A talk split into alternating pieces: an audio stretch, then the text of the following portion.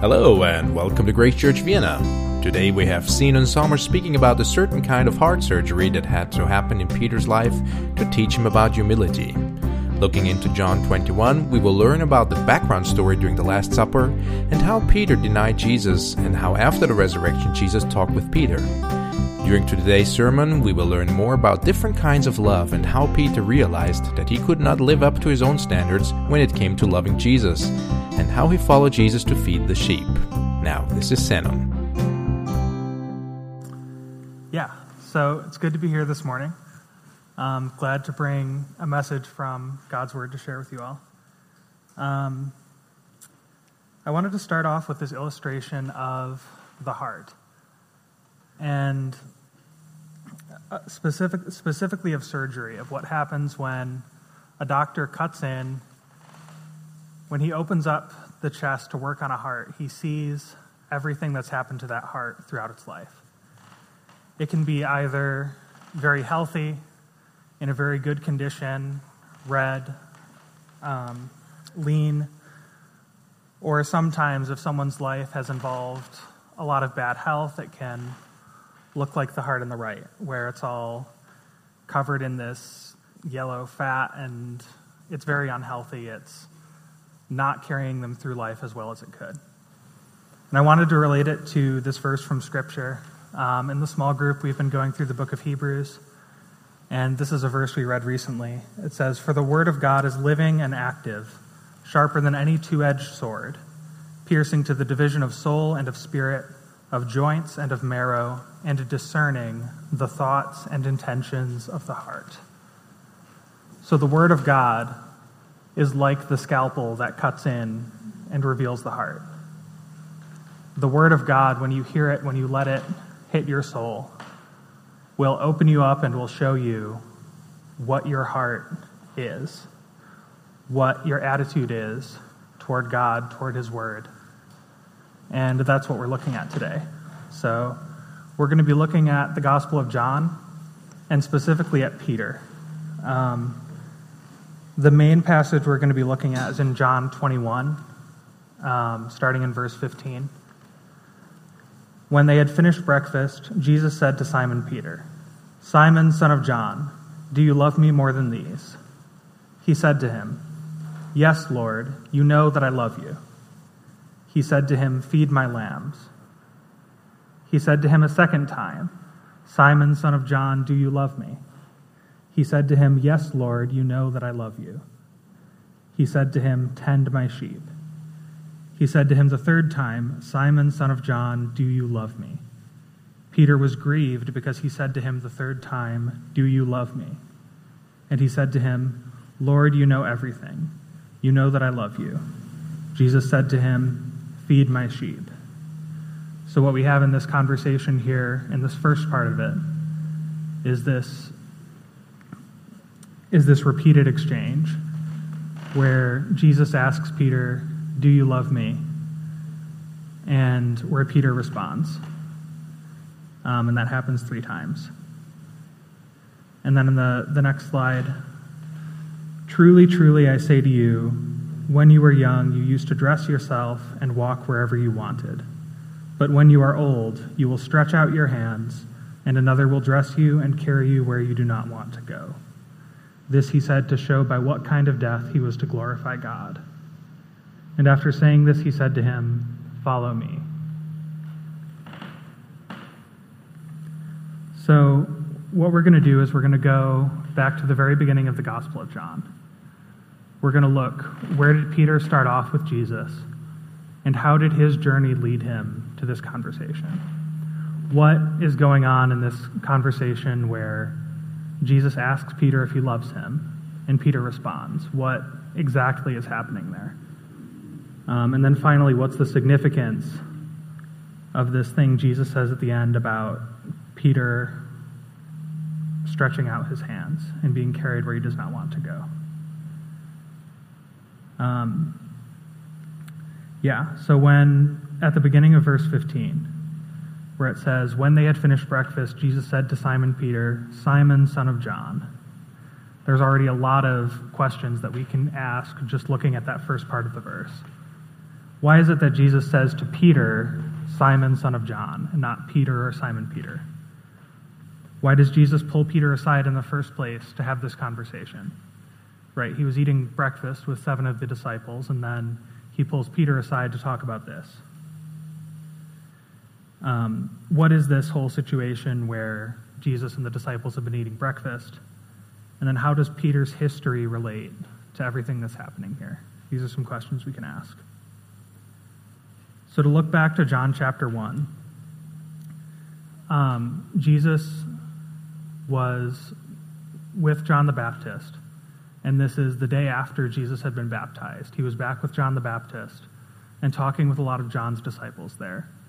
And he called a couple of them to follow him. That's Andrew and the Apostle John, who's writing the gospel. Then Andrew spoke with Jesus and found his own brother.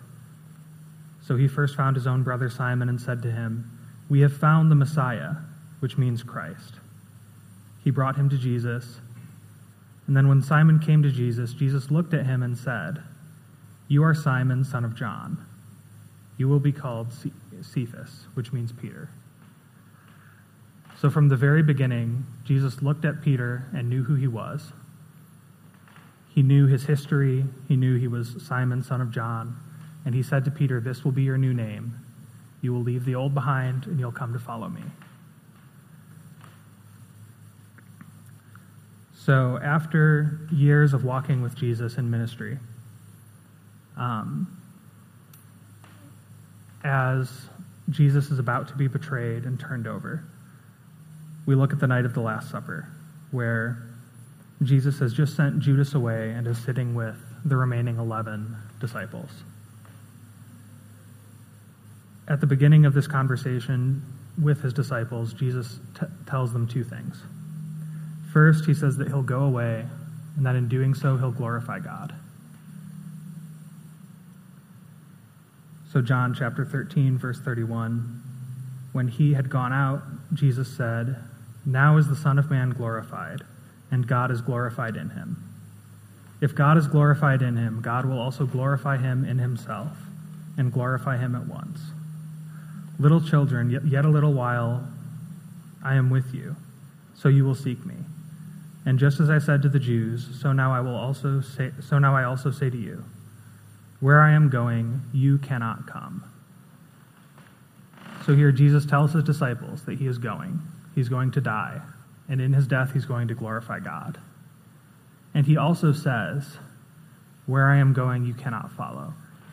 This is something that Jesus himself is the only one qualified and able to do, to go and die for our sins as a perfect sacrifice. Then, after telling of his death, Jesus gives his disciples a commandment. He says, A new commandment I give to you, that you love one another, just as I have loved you. You, are, you also are to love one another. By this, all people will know that you are my disciples, if you have love for one another. So we have these two things going on here Jesus telling of his death, saying that he will glorify God and that his disciples cannot follow.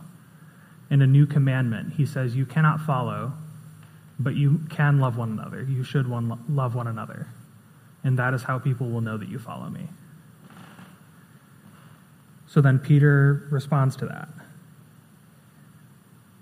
Simon Peter said to him, Lord, where are you going? And Jesus answered him, where I am going, you cannot follow me now, but you will follow afterward. So Peter heard these two things, and instead of hearing the commandment, which is what Jesus told him and the other disciples to do and to listen to and to obey, and that is how people will know that they are his disciples, Peter instead looks only at where Jesus is going and says, But I'm, I, I can go with you. Why would you go alone? I'll go with you, Jesus. Because I can do it. Right? Notice also that he doesn't say, actually, let's go to the, the next verse. So Peter said to him, Lord, why can I not follow you now? I will lay, my, lay down my life for you. So Peter knows that this involves laying down his life, that Jesus is going to sacrifice himself for his disciples and for all of us. And Peter says, Lord, why can I not follow you? I will lay down my life for you. He doesn't say, Why can we not follow you? Right? He's not talking about all of the disciples. He says, Even if you said to all of them, they can't follow you, surely I can follow you. Right? Jesus, I love you. I can lay down my life for you. And Jesus answered, Jesus answered, Will you lay down your life for me? Truly, truly, I say to you, the rooster will not crow till you have denied me three times. Right, and when he says, the rooster will not crow, we can read this just as something that happens all the time, sort of unpredictably, but it's very frequent. So in Vienna, we might say, You won't hear a siren go by until you have denied me three times. Right? Jesus is saying, This will happen soon. This will happen just as normally and as regularly as you hear a rooster crow, something that happens all the time. So, to recap where we've been so far, Jesus called Simon out and gave him a new name, Peter. Said, You will follow me, you will no longer be Simon, son of John, you will leave your past behind. And you will be Peter, you will be a rock. Peter grew closer to Jesus over those years to the point where he was one of only 11 who shared this last meal with Jesus.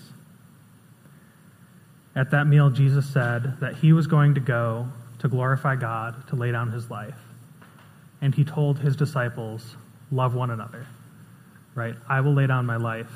You should love one another. But Peter says, clearly that doesn't mean me, right? You're talking to the other 10.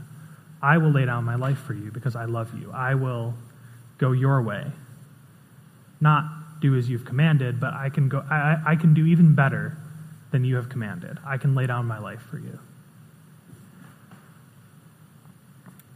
But then, with this prophecy that Peter would deny him, Jesus opened up his heart and showed him, You don't have this kind of love that you think you do.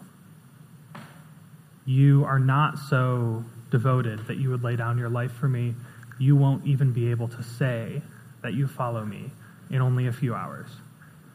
Because this is later that same night that Jesus was arrested and taken to the high priest for trial. So, as I'm sure you, you have all heard before, Jesus was praying in the garden with his disciples, and Judas brought people there to arrest Jesus and take him away. Peter would have none of it. And he pulled out his sword and even tried to kill the high priest's servant, just barely missed and cut off his ear instead, which Jesus put right back on and said, Peter, don't do that. Right? Um, and now we're here at the high priest, and Jesus has gone in to be tried. John the apostle went in with him because he knew the high, the high priest's people and he was familiar in that context. Um, then, after going in with Jesus, John comes back out to get Peter to come in and join them to sit with the trial, to hear and possibly defend Jesus. So, when John is bringing Peter to the door to bring him into the high priest's chambers for the trial, the girl who watches the door asks Peter who he is she needs to check that he's someone who actually has a reason to be going in and not just some random guy, right? So the servant girl at the door said to Peter, You also are not one of this man's disciples, are you? And Peter Peter just says, I am not. Yeah, even even to this girl watching the door, he can't admit to being one of Jesus' disciples. Who just a few hours ago he said that he would die for Jesus now he doesn't want to be associated with this man who's being brought up for a, a shameful trial to be executed in public. So Peter needed to wait outside. As he didn't associate him with, himself with Jesus, he had no reason to be in there. So Peter waited outside with the servants and the soldiers and things like that. And out here, he was asked twice more and denied twice more. Now Simon Peter was standing and warming himself. So they said to him, You also are not one of his disciples, are you? He denied it and said, I am not. One of the servants of the high priest, a relative of the man whose ear Peter had cut off, asked, Did I not see you in the garden with him? Let's just think about this for a second. This is a guy who's thinking to himself, Didn't, didn't you just cut off my relative's ear? I really thought I saw you do that. And Peter says, Peter denies it. He says, No, that I wasn't out there. You must be thinking of something else, right? Even in front of this man who clearly recognizes the guy who cut off his relative's ear. But Peter denies it. He cannot associate himself with Jesus. Now that things have turned bad, his love has gone away and at once a rooster crowed. So you have to imagine Peter in this situation. He realizes that Jesus was right when he said, You can't lay down your life for me because you, you can't even commit to me with your words, let alone commit to me with your actions and die, die for me. You can't lay down your life as I will. That's not the kind of love that you have, Peter. That's not who you are. So,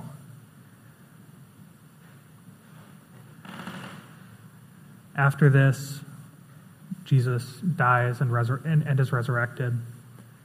There's a few situations where he meets with his disciples.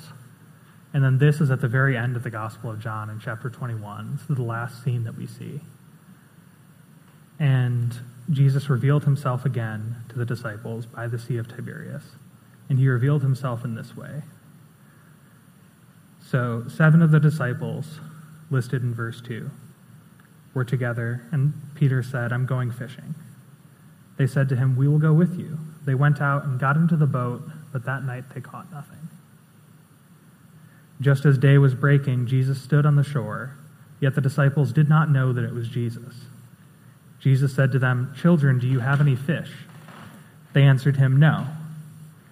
He said to them, Cast the net on the right side of the boat and you will find some.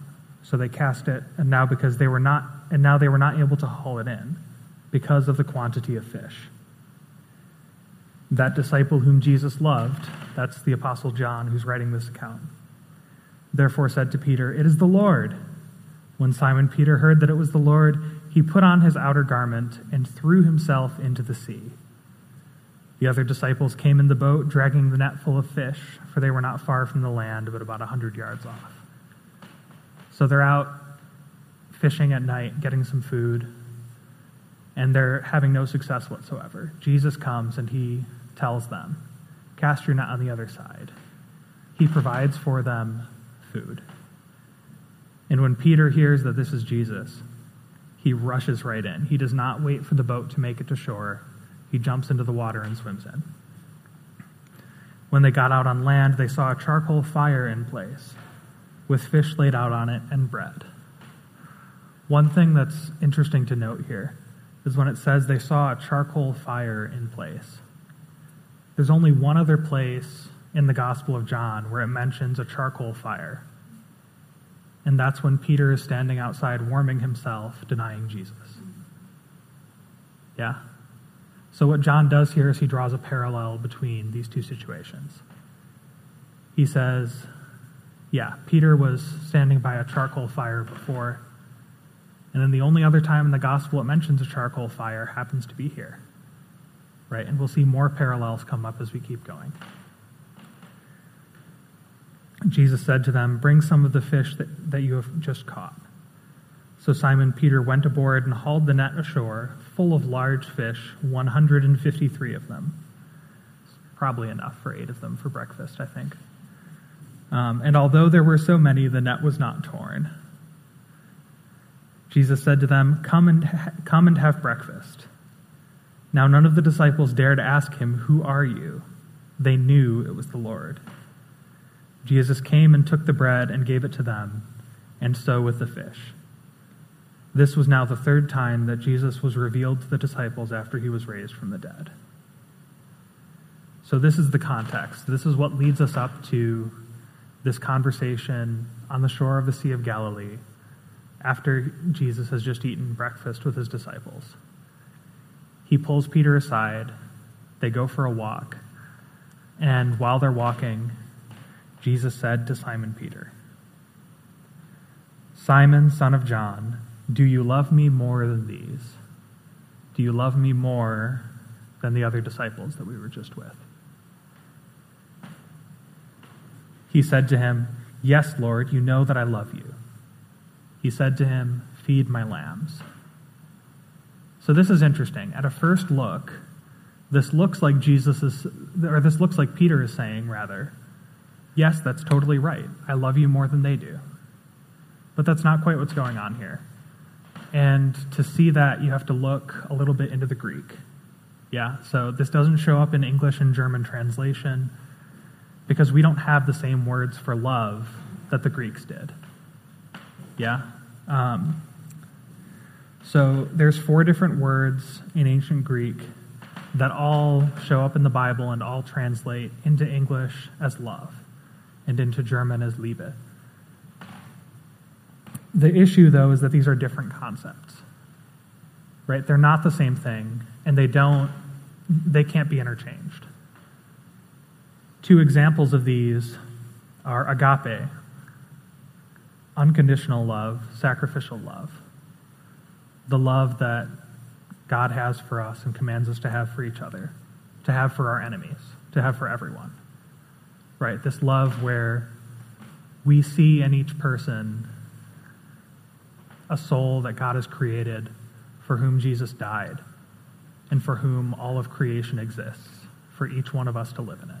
That's the kind of big picture love, agape love, that has nothing to do with whether you like someone or whether you get along well with them or whether you can benefit from them. It's this unconditional love, agape. And you can compare that to philia, it's usually used for close friendships, brotherly love. Um, the city in the United States, Philadelphia, was named that was named after this same word, Philadelphia, Philia. It was supposed to be the city of brotherly love. Um, and we can look at a couple examples of where these words show up in Scripture to kind of understand a bit better what each of them means. So for agape, we see in John chapter 15, verse 13 Greater love has no one than this, that someone lay down his life for his friends. So here, the word they use for love is agape. There is no greater agape, there is no greater unconditional love than this, that you would lay down your life for your friend.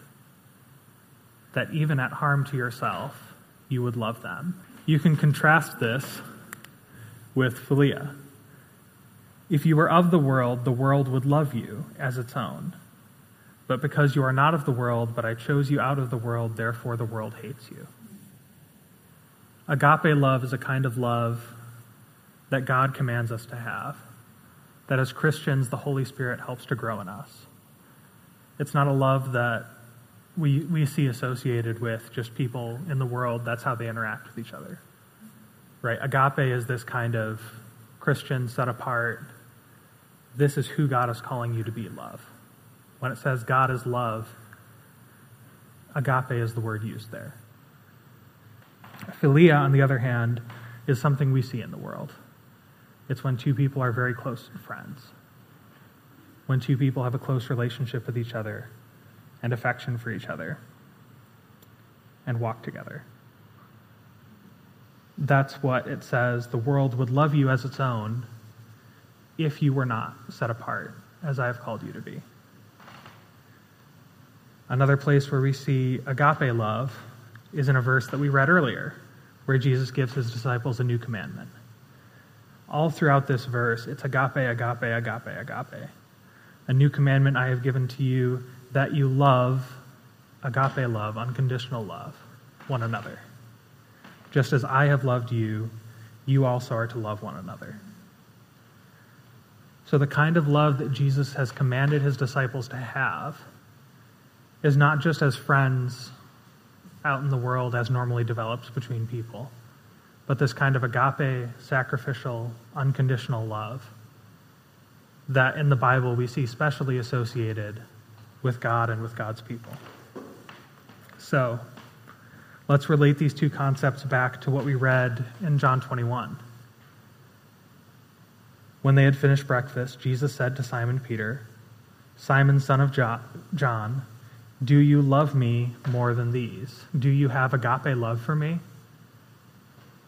And Peter says, You know that I love you with filial love. Jesus says to Peter, Do you have unconditional love for me? Do you love me no matter what? Do you love me even to the point of laying down your own life? And Peter says, Lord, you know that I love you as a friend. You know that the love that I have for you is not this agape love that you ask, let alone more than the other disciples, but that it is, it is this friendship love. It's this love based on conditions. I do not have for you the kind of love that you ask of me. So Jesus asks, Do you love me more than these? And in humility, Peter responds, I love you as a friend. I care about you, might be a good way if we wanted to translate that using different words. Right? Jesus asks, Would you die for me? And Peter says, You know that I care about you, Lord. Right? There's a mismatch here. This isn't Peter saying, Yes, I love you more than these. This is Peter saying, Lord, I do love you, but not, not as you ask. I'm, I don't have that strength yet. So if we look at the second exchange, he said to him a second time, Simon, son of John, do you love me? This agape love. But this time it's not, do you love me more than these? Do you love me more than all of these other disciples? It's just, do you have this kind of love for me at all? Right? And Peter responds, Yes, Lord, you know that I love you. This filial love, I care about you. Right? Still, Peter is recognizing where he is. He says, Lord, I don't, ha- I don't have the kind of love you've commanded me to have. This is what I've got. This is where I am. And I know that I need to grow further. And so the first time Jesus said, Feed my lambs, this time he says, Tend to my sheep. So Jesus asked again, Do you love me? With this agape love. And Peter again responds in humility and says, I love you. I care about you. But I'm not there yet. So the third time that Jesus speaks to Peter, he says, Simon, son of John, do you love me with filial love? Jesus asks, Do you love me as a friend? And Peter was grieved because he said to him the third time, Do you love me? And we can read this in a, in a certain way now that we know that these words have been changing throughout. Right? It's not only Peter was grieved because this is the third time that Jesus asked this, but also because this third time, Jesus has lowered his expectation even further and said, Do you have this friendship love for me. I know you don't have this unconditional love for me, let alone more than the other disciples, but do you have this friendship love for me? And he said to him, Lord, you know everything. You know that I love you. And Jesus said to him, Feed my sheep. So, Jesus asked the final time, do you love me? Do you have this filial love for me? Peter is grieved for two reasons here. One, because Jesus has done this three times. Because Jesus has brought him to this situation after Peter has denied Jesus three times, which has to have been just working over and over in Peter's mind since then right? I, I can only imagine how after that rooster crowed, Peter realized what happened. And that must have been weighing on his soul from then all the way up until now. When Peter realizes Jesus is here to restore him. When Peter is here to close this and say, Peter, who you are, what you have to give, this is something I can accept. And this is what I can ask of you. And the other reason he's grieved, of course, is like I said before, because he realizes that Jesus is needs needed in this conversation to lower his standards to meet where Peter was. Peter is grieved because he realizes I don't have this unconditional love that Jesus asks of me. And he responds again in humility I love you. So, throughout this conversation, we've kind of seen this stepping down, right? Where Jesus says, Do you love me more than these? And Peter responds, I love you. Not agape love, and certainly not more than the other disciples. But I love you as a friend, Jesus. And I, I pray that you would accept me as I am and bring me closer to you. Jesus asks the second time, Well, do you have the agape love for me at all? And then Peter says, I love you. I have this friendship love for you, and that's all I've got. And then finally, the last time, Jesus asks Peter, Do you really have this friendship love for me? And Peter says, Yes, Lord, I do. You know everything. And you know that I do. I've told you twice. And I'm telling you a third time, and you know already that I love you. And after each one of these, Jesus tells Peter to feed his sheep, to feed Jesus' sheep, to take the love that he has and care for his fellow Christians with it. So, on to the last part of this passage right, where Jesus ties up the last of these loose ends from earlier in the, in the Gospel of John. Jesus says, Truly, truly, I say to you, when you were young, you used to dress yourself and walk wherever you wanted. But when you are old, you will stretch out your hands, and another will dress you and carry you where you do not want to go. This he said to show by what kind of death he was to glorify God. And after saying this, he said to him, Follow me. So, we can look at the structure of this. Jesus says to Peter, You used to dress yourself, you used to walk wherever you wanted. In your old life, your choices were your own you were whoever you wanted to be.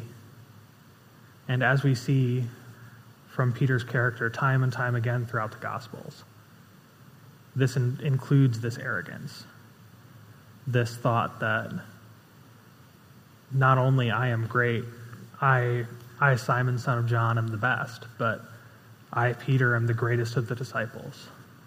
I can die for you, Jesus, even when these others cannot. Surely you don't mean I can't die for you, because of course I can. Right? This determination of himself. But then Jesus says, You will stretch out your hands. So when you were young, you dressed yourself and you used to walk wherever you wanted. But when you are old, you will stretch out your hands. This last instance where we see Jesus saying, You will, he's the last action that he gives to Peter in this passage is he says, You will stretch out your hands.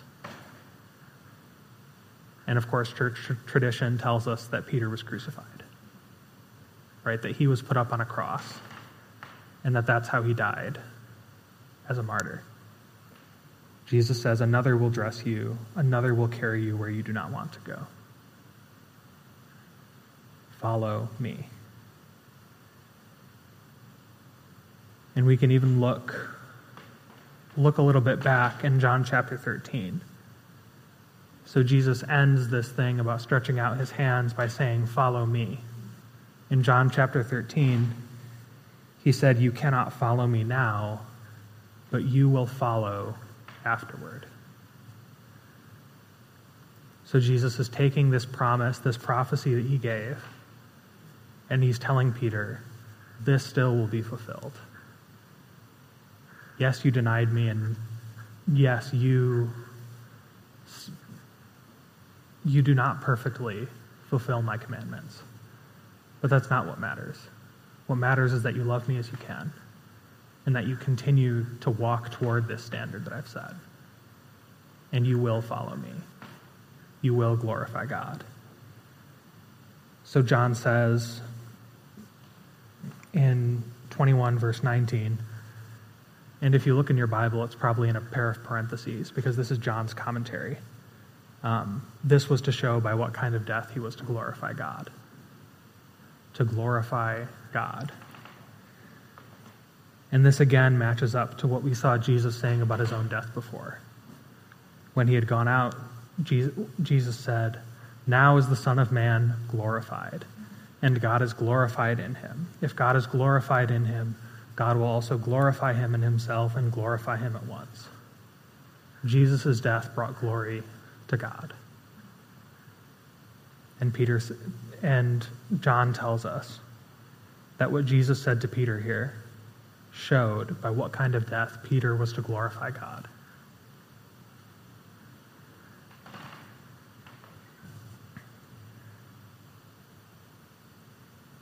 So, from the very beginning of the Gospel of John through to the end, we see Jesus speaking to Peter, opening up his heart, preparing to show him what's there, to show him, no, you aren't this super person you think you are with amazing unconditional love for everyone. In fact,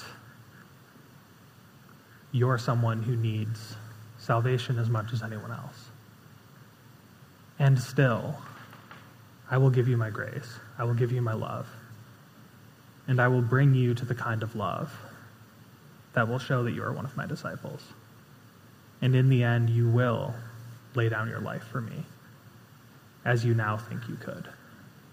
Right? You're not there now. But you will eventually come to the point where you do have the love that it takes to lay down your life for me.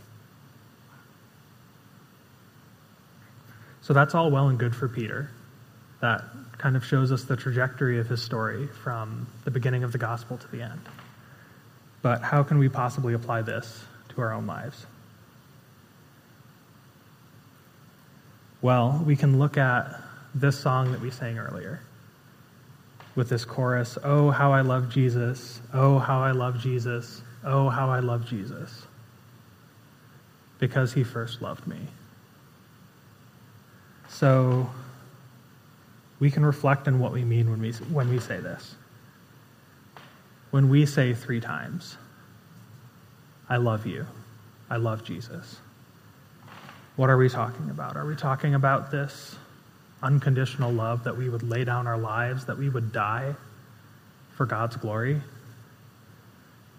Are we talking about this kind of friendship love that Peter talks about, where we like to be associated with God and to walk with God?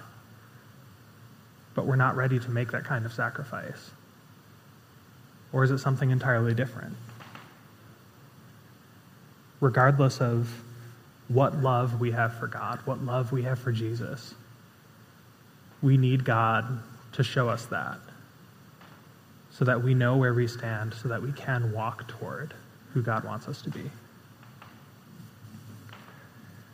So we can pray that God's word will cut into each of us, as it did into Peter, showing us our heart and teaching us humility.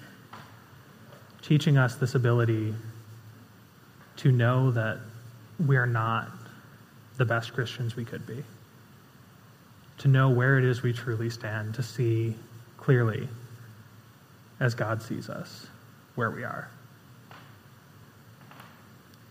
We can pray that God, the Holy Spirit, will fill us and turn our hearts toward Him so that we may have this unconditional love for Him that He asks us to. The same kind of love with which He loves us.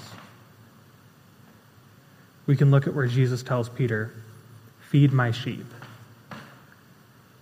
After each time Peter said, I love you, I care for you, I'm, a friend to you.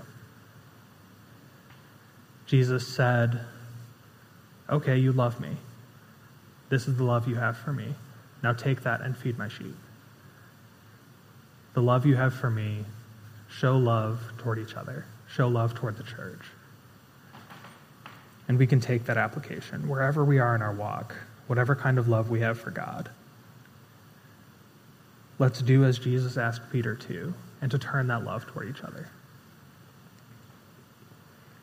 And then finally, just as in his death, Peter was to glorify God, we can glorify God in everything we do. We can make that our goal, even if it brings us suffering.